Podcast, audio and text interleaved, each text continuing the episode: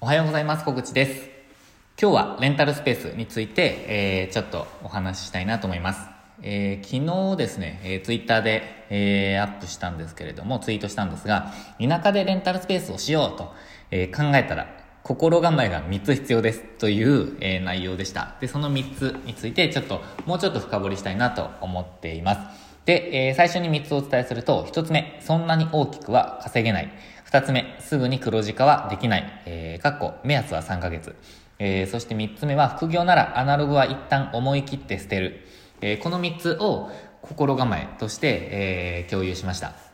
で、それぞれちょっと、あの、私が思うことをですね、お伝えしていこうと思います。えー、まず一つ目、そんなに大きくは稼げない。についてですね、えこれは、えっ、と、まあ、1店舗ならとか、まあ、2店舗ならっていう意味ですね。えー、1店舗あたりはそんなに大きく稼げません。えー、もちろん10店舗とか20店舗とかあれば、えー、まあ、そこまでいかなくても、えー、5店舗とか6店舗とかあれば、えっ、と、それだけで生きていくっていう選択肢もあると思うんですけど、えー、1店舗あたりの、収益に関しては、まあ、大体うまくいっても10万円から15万円、えー、もしくはまあ20万円いくかいかないかっていう感じだと思うんですけど、私としては10万円ぐらいを、あのー、考えておく方がいいかなって考えてます。えー、で、その代わり、あのー、まあ、一つで、このレンタルスペース一つで稼ぐというよりも、えー、他の時間を使って、他の稼ぎ方もしていくっていう方が、えー、いいのかなって思います。なので、どちらかというと、そのやっぱり副業向けと、副業向けとか、いろんなことやりたい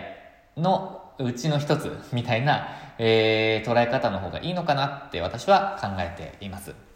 えー、一つ目はそんなに大きく稼げないですね。えー、そして二つ目、えー、すぐに黒字化はできないですね。目安は3ヶ月って書きましたけど、えっ、と、うちのスタジオ自体は、あの、正式オープンの初月から黒字化はしてますけど、それは本当にもう数万円、数千円とか、えそういう黒字です。あの、初月はですね。で、えっ、と、5月に関しても本当に数万円でした。えなので、3万円とかですね、それぐらいのあの収益だったので、あの利益ですね、利益だったので、えっと、黒字化っていうのは正直そんなにすぐにはできないと思ってます。私があの初月から黒字化できたのも、あの定期利用をご利用いただく方を、なんて言うんですかね、こう、うまくご案内することができたから、とか、あの、出会うことができたからだと思っているので、まあ、これ本当に教室の先生のおかげという感じなんですけども、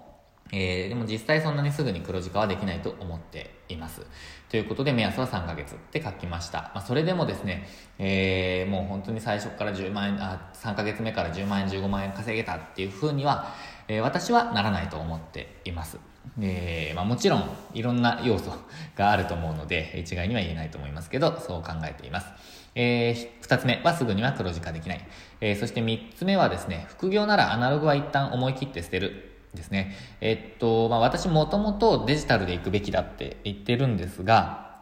えっとですね、えー、まあ、も、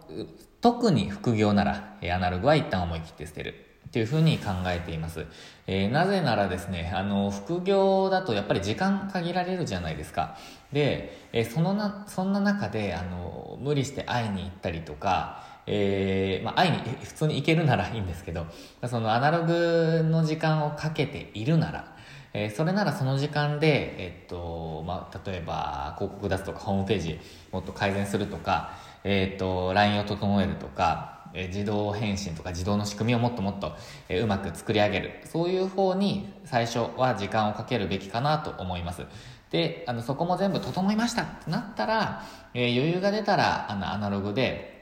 例えば会いに行くとか、えっ、ー、と、やり取りするとか、えっ、ー、と、お客様の、まあ、なんか、例えば集客の、あの、お手伝いするとか、えー、まあ、そういうことに時間をかけるのがいいかなって思ってます。